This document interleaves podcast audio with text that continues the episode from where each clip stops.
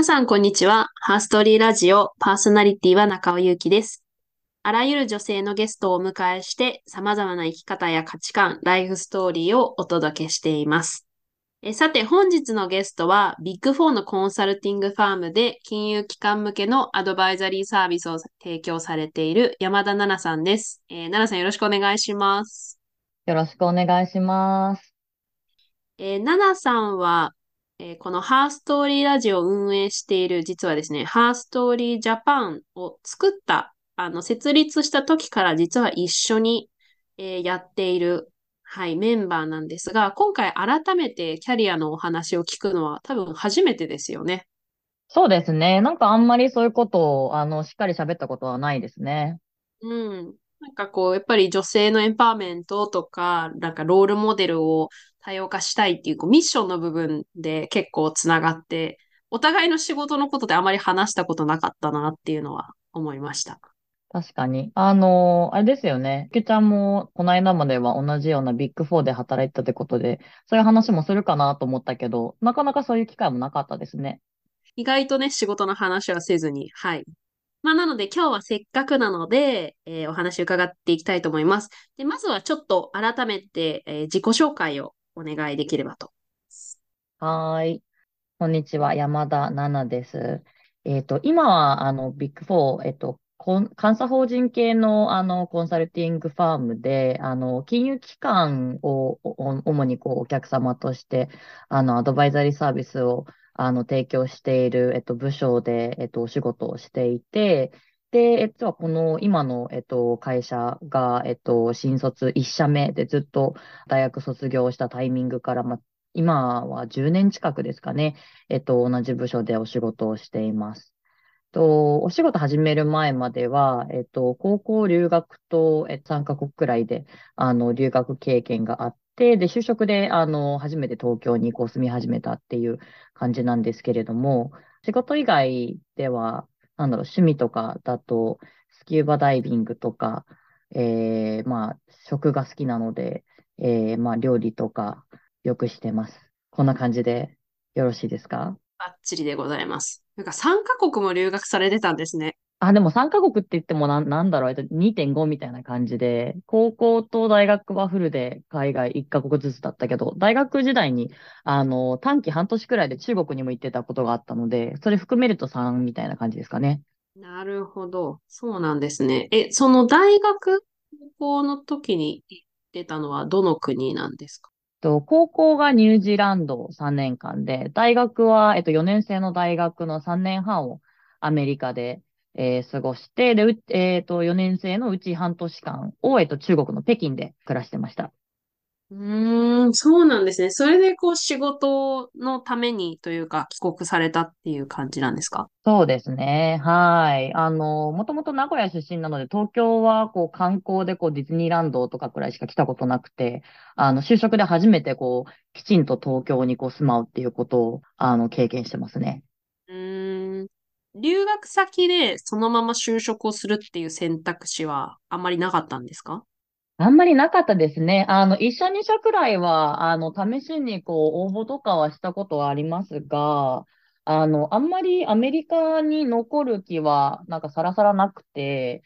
なんか将来のことを考えたら、最初にこう、日本でお仕事をして、こう、ビジネスマナーとかいろいろ学ばないと、もう7、8年、あの、海外に出ちゃってたので、なかなか日本で雇えないような人材にな、人材になっちゃうんだのかなっていう不安もありましたし、あの、アメリカってこう、住みにくいところもすごくあるので、安全面だったりとか、なんていうんですか、その、ソーシャルベネフィットみたいな面でも結構難しい部分ありますし、なんかあんまり、あの、すぐアメリカで住むみたいなことは、あの、想像できなかったので、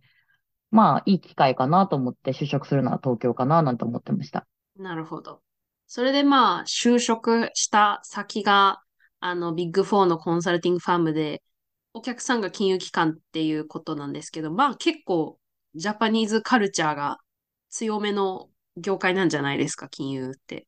そうですね。こう、 the、伝統的な金融機関のお客様がやっぱり多いので、まあ、かなりこう、あの、名前だけ聞くと、あの、監査法人系で金融機関向けでってなると、こう、やっぱりお堅い、あの、イメージもあると思うんですけど、あの、やってることは結構お堅い、こう、真面目な、どめどめな、こう、仕事が多いですかね。うん。金融機関向けのアドバイザリーサービスって言って、あんまりイメージが多分つかないあのリスナーの方もいらっしゃると思っていて、もう少しその今やられてるお仕事についてちょっと詳しく教えていただけますか？はい、えっと、金融機関、まあ、いろいろあるんですけど、えっと、ま、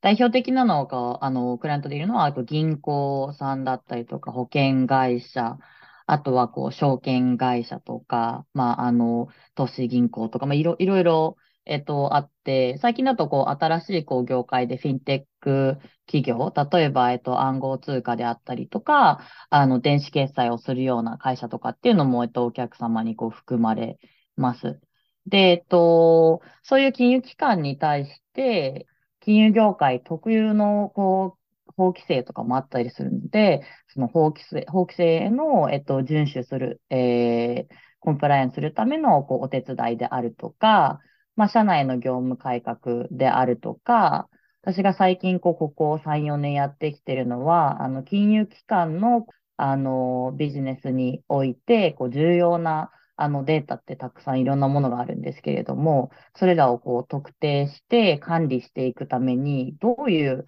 あの枠組みをあの社内でこう作って運営していったらいいのかっていうところとかに関してこうアドバイスをするっていうようなあの業務を普段はやってます。もっと若手の頃はあの結構いろいろやってて、金融機関のお客様のこう会社の中に入って、普段の業務のお手伝いとかをしたこともありますし、えっと、内部監査といって、こう、社内できちんとこう、リスク管理とか、法令遵守とかを、こう、適切なプロセスを踏んで行ってますか、そういうフレームワークありますか、みたいなところを、まあ、第三者目線から、あの、こう、チェックをするような、あの、業務とか、いろんなことを、あの、これまでやってきてます。ありがとうございます。やっぱりこうデータの取り扱いとか監査とか、こう金融機関って人のお金を預かってるっていう、こう、特殊な業態なので、やっぱり信頼されることとか、こう法律を守ることっていうのは結構大事っていうな業界ってことですよね。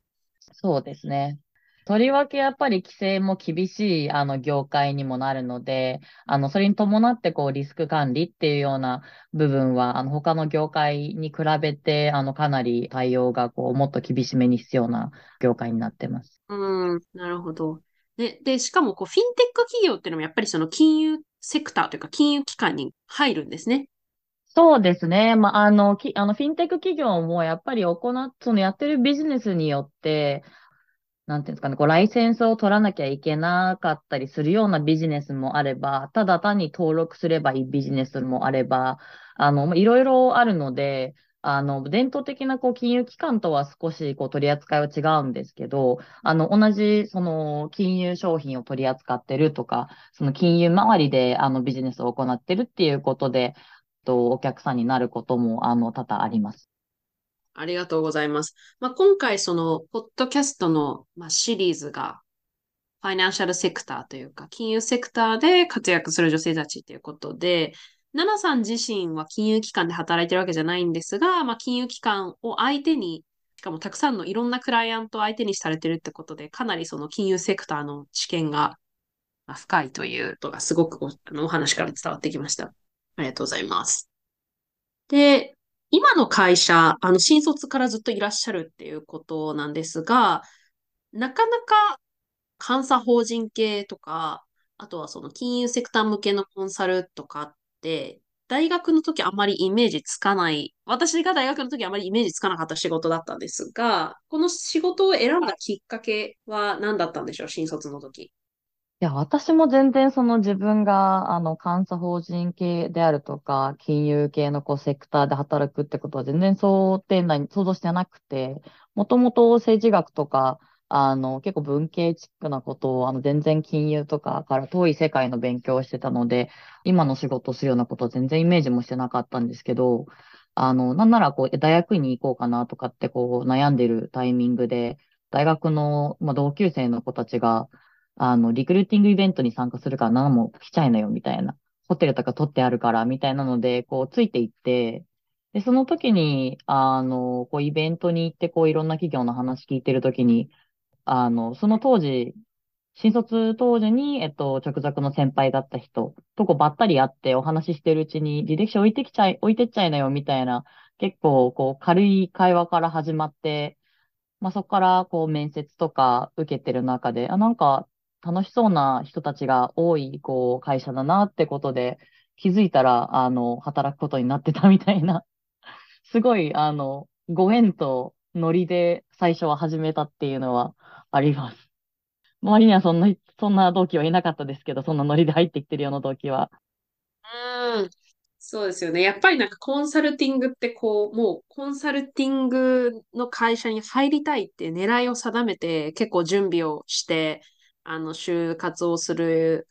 大学生、大学院生もまあ多いのかなと思ったので、でも逆にそういう大学院に行こうかなと思ってたナナさんが、まあ、ある意味出会ってその流れで入った会社でずっといらっしゃるってことはすごいなんかいい出会いだったってことですよね。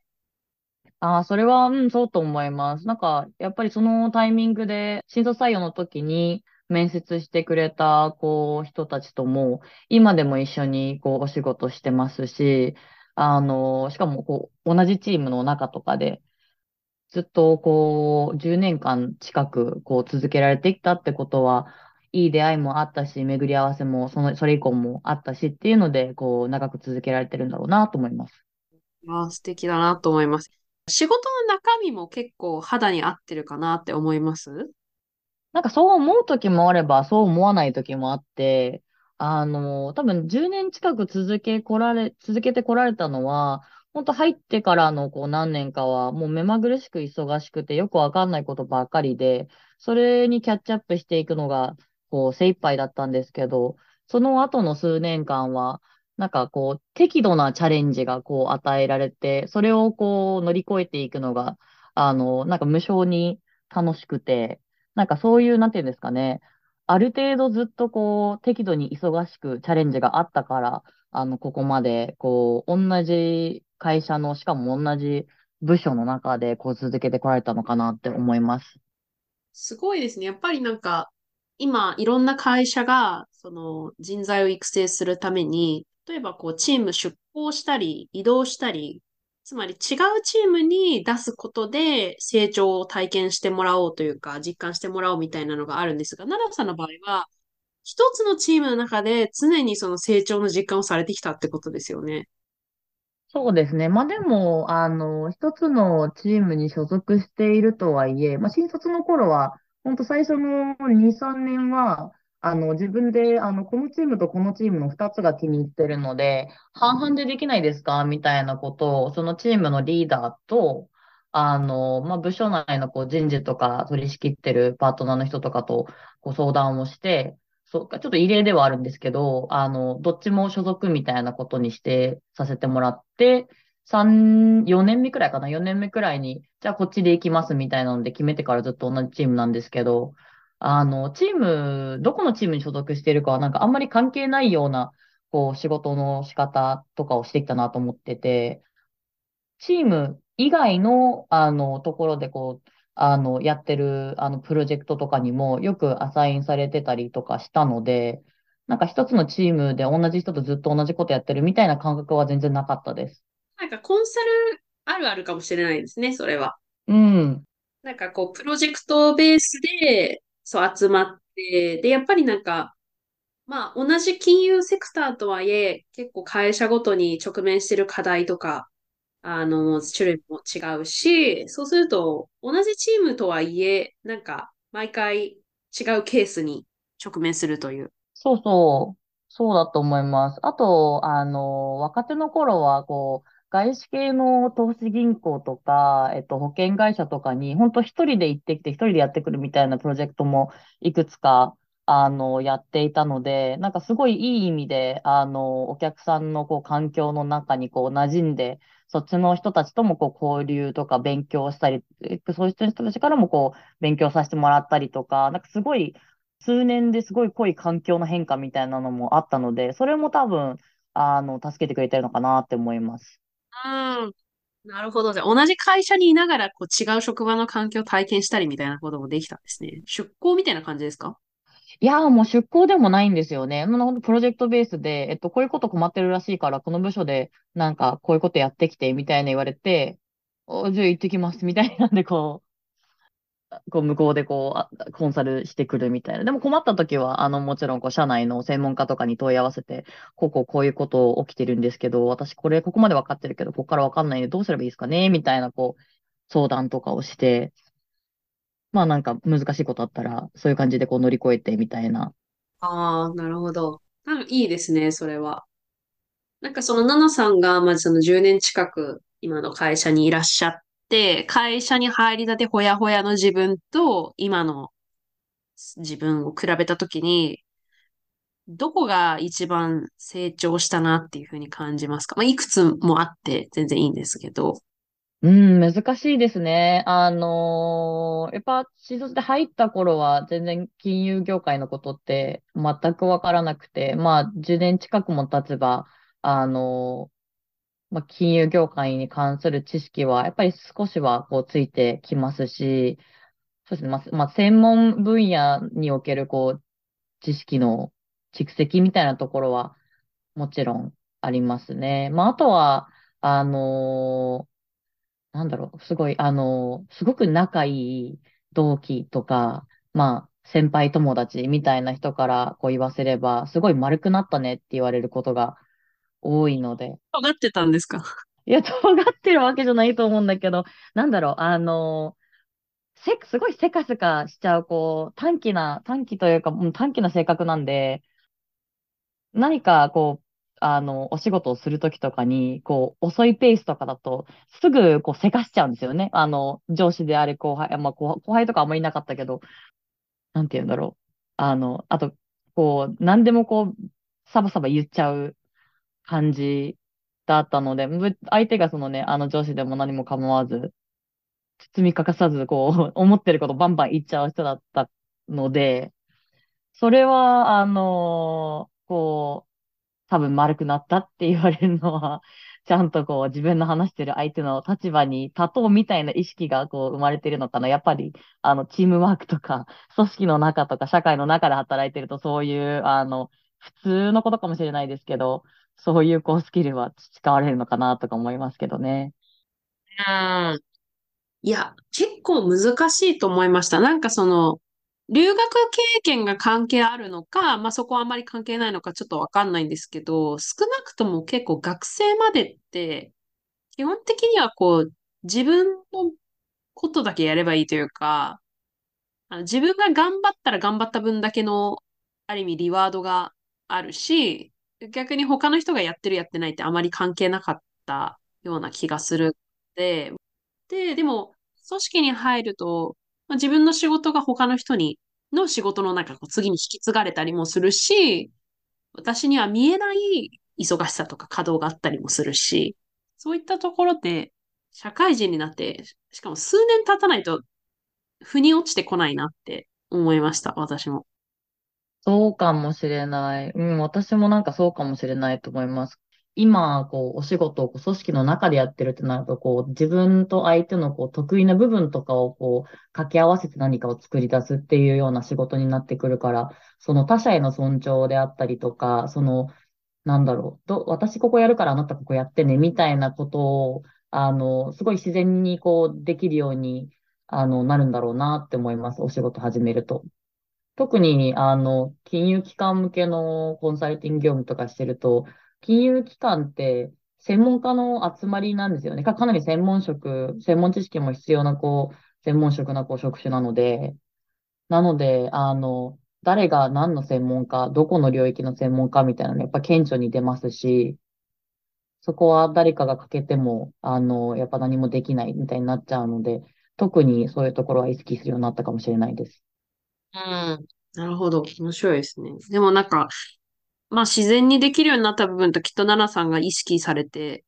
あの、できるようになった部分があると思うんですが、今、まあチームをまとめるような役職もやられてるっていうふうに伺ったんですけど、あ、合ってますか？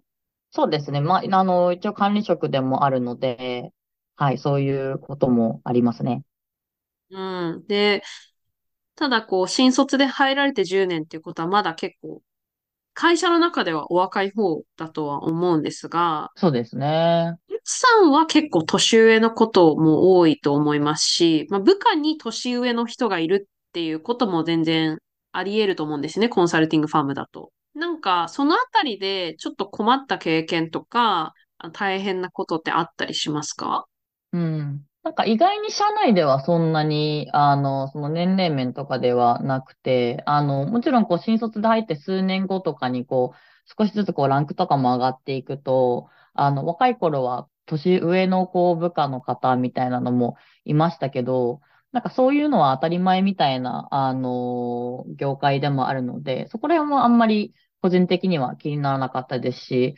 多分、部署とかチームの、こう、文化の話だと思うんですけど、かなりこう、フラットな組織なので、あんまり社内で困ったことがないかなと思います。でも、お客様ってなると、あの、やっぱり、こう、専門家の、こう、ある程度中堅以上の方々がお客様になるので、全然もう、めちゃめちゃ年上みたいな、あの、しかも大体どこ行ってもこう、男性みたいな環境の中で働くので、困ったことは、まあ、ちょこちょこありましたね。なんか外資系の、あの、金融機関にいたときはそこまで気にはならなかったんですけど、国内のこう、大きなこう会社とかが、こう、お客様とかになると、やっぱりこう、年功序列で、あの組織が成り立っている会社がまだ日系企業だと多いので、あの、必然的にこう、こう、相手は、まあ、10、20、場合によっては、30くらい上、年上の男性みたいなのが多くて、あの、多分、扱いに、私も扱いにくかったんだろうなとも、こう思うような節もありますし、うん、なんかこう、そこら辺ではチャレンジはありましたね。いや、年齢が倍とかは全然ありますよね。うん、倍、倍以上とかね、全然ありますよね。やっぱりこう、何かしらの専門的な知識とか知見を持っているということで雇われているので、こちらもこうプロフェッショナルとしてしっかり準備をするし、あの、提示する意見とかは、きちんと調べて、まあ、根拠を持って自信を持って伝えるんだけれど、なんかこう自分の性別や年齢のせいで、信用が足りないんじゃないかなっていうふうに、足りないと思われるんじゃないかなっていうふうに、こう人から言われるんじゃなくて、私自身がそういうふうに思ってしまう部分があって、そう、きっと、もしかしたらお客さんは私の性別とか年齢に関わらず、すごいフラットな気持ちでもしかしたら聞いてくれる、てるかもしれないんだけど、なんか自分で、こんな若輩者が、なんかその業界に何年もいる人に、こんなアドバイスしていいんだろうかみたいな不安感みたいなのが、そういうのってなかったですか？ありますよね。多分両方あって、自分がこう思い込んでる時も多分パターンとしてあるかもしれないし、あの、実際そういうことが発生してる、あの場面もた多分たくさんあったんだろうなと思います。なんか、明らかに無視されるとかありますもんね。あの、やっぱりこう、同じこう、職業でこう、専門的なことを20年、30年ってやってきた人から見たら、え、何 ?5、6年しかやってないんでしょ？この業界？みたいな、こう、なんか小娘みたいなのが現れたら、そういう、こう、多様になっちゃう人も、やっぱりいるんじゃないかなとは思いますね。どういうふうにしてます？そういう場面に出くわしたら。うん、でも、なんか、最終的にこう認めて、認めてあげないみたいな感じで終わった案件とかっていうのはなかったので、こう、やっぱり繰り返し、そう、あの、こう、業務提供の中で、こう、自分のこう、バリューをこう、出していくっていうことを、こう、ちょこちょこやっていくと、無視だったのがやっぱりこう、聞いてくれたりとか、あの、相談しに来てくれたりとかっていうふうにこう、変わっていくみたいなのは、っていうのが大体ほとんどですかね。なんかそんなに頻繁に、あの、そんな、なんて言うんですか、そんなネガティブな対応を取る人っていないんですけど、あの、過去にこう、数回あった中では、大体、あの、そんな感じでした。でも、あの、本当に困ったことがあったら、まあ、上司とかに相談しますし、うん。そしたら、あの、きちんとこう、間に入ってくれるような上司でもあるので。いや、だからこう、コンスタントに、やっぱり自分もプロフェッショナルとしての気概を持って、実力、なんか実績を積んでいくってことなんです。もうなんかそれを、うんなんかもう成果物を見てもらうしかないっていう感じですよね。もう。そう、それ以外ない気がしますね。ありがとうございます。で、まあ結構お忙しい仕事だと思うんですけど、なんかどういうふうにその忙しいお仕事と、まあ、自分のウェルビングみたいなところをバランス取ってらっしゃいますか？どうなんだろう。そんなにバランス取れてるかわかんないけど、でも、そうですね。海とか好きなので、趣味をこう、何年前かな？コロナ始まる直前くらいにこうダイビングとか素潜りとかの趣味も始めたんですけど、あの、できる限り時間があるときには、そういう趣味をしてみたりとか、あとは、なんだろうね。なんか時間があれば何かやってますけど、この間もなんか初めてフルマラソンに挑戦してみて、これもなんか、なんかノリで、こう、参加登録しちゃって、えっと、東北宮城復興マラソンみたいなのに、2週間前かな？くらいにこう、初めて参加してきて、なんか全然練習してなかったのに、フルマラソン完走できて、死にそうだったけどよかったな、みたいな。あの、なんかイベント、なんか何かあチャンスがあったら、こう、ノリでも何でもこう、挑戦したりとか、OK とかって言っちゃったりやっちゃったりする、してますね。なんか基本。就活とかフルマラソンとか割とスケールの大きなものにノリで参加してますよね、ナナさいやー、ノリが多分95%くらいなんじゃないですか？5%くらいはこう、ちゃんとこう、しっかり何か、あの、準備とかしなきゃいけないかもしれないけど、はい。なんか、やろうって思ったら、なんか誰でも大体何でもできる気がします。ん。うん。いや、なんかどんなに準備してもそのいいチャンスを逃しちゃったらあんまり意味ないですしね。うん。そうそうそうそう。なんか、お仕事とかでも同じじゃないですか。なんか、この日にミーティングが入ってるとか、この日にこう、なんだろう、プレゼンテーションがあるとかでもちろん準備はするけれども、準備になんて、こう、いくらでも時間かけれるけど、まあ、ある程度のタイミングでこう、期限みたいなのがないと、なんかもう、完成しないじゃないですか。うん。まなんかそういうこう瞬発力とか、まあその流れの中でどうやって一番いい姿というか、あの、成功を収めるかみたいなのって結構大事。そうそうそうそう。そうだと思います。なんかさっきもこの、このちょっと前までお仕事したんですけど、それも、あの、今度、こう部署で、あの、企業犯罪の領域に関する、こう、本を出すことになって、なんかその領域の、こう、プロフェッショナル、スペシャリストみたいな人が部にいるんですけど、なんか本書きませんみたいな、あの、こう募集が、あの、あって、ノリで、あ、私もなんかこの部分だったら書いてみようかな、みたいなので、これもまたノリでなんか参加、参加を表明してしまって、気づいたらなんか2週間後くらい期日なんで、あ、やばいと思ってやっと始めたみたいな感じなんですよね。まあ、なんだろう。多分きっといろんなお誘いとかチャンスが転がってる中で、それ多分全部拾ってたらパンクしちゃうけど、拾っのが割と命中してるっていうことは、選んできた選択肢に何かしらピピピッとこう惹かれるものみたいなのがあったんじゃなかろうか。そうなんだ。でも最終的になんか、あ、面白そうとか、あ、ノリでやっちゃおうと思って、できなくっても、まあ仕方がないよね。ノリでやろうと思ったんだし、みたいな、でもいいかな、みたいな、多分、なんて言うんだろう。そこら辺が、もうそこもなんかノリみたいな、結構、あの、楽観的な、こう、部分があるのかなと思います、思います。これめちゃくちゃいい考え方ですよね。別に、なんだろう。ノリで始めたんだから、で、好きで始めたんだから、別にうまくいかなくても、損ではないっていう、別に失敗でもない。そうそうそうそだから不要に自分になんかストレスとかプレッシャーかけなくて済みそうですね、その考え方。う。そうそう。まあでもなんか仕事とかになると、なんか下手にこう、ストレスをかけちゃう人なんだけど、なんか自分に不要な。でも結構それの外だったら、何でもノリでやればいいじゃんみたいなんで、結構流されながらいろいろ挑戦してます。ここがもしかしたらナナさんのそのバランスの取り方なのかもしれないですね。そうかもしれないですね。ありがとうございます。ちょっとここまでいろいろお話伺ってきましたが、まあ、あの、ラップアップに入りたいなと思っていて、ちょっと難しい質問かもしれないんですが、あの、5年前の自分と5年後の自分にそれぞれ何かメッセージを送れるとしたら、まあ、どんなメッセージを送るかなっていうことで、まずはその過去の自分に、5年前の自分のナナさんを思い浮かべていただいて、なんかそんなナナさんにかけてあげたい言葉とかありますか？5年前だと、そうですね。なんか、その頃は多分、こう、すごい仕事を頑張らなきゃとか、あの、専門家ばっかりが集まるような業界とか部署でもあるので、なんか焦りばっかりを感じて、こう、なんかあんまりこう、長い目線で将来のこととか見えてなかったなとか思うので、そんなに焦らなくてもいいんだよっていうのは伝えてあげたいなと思いますね。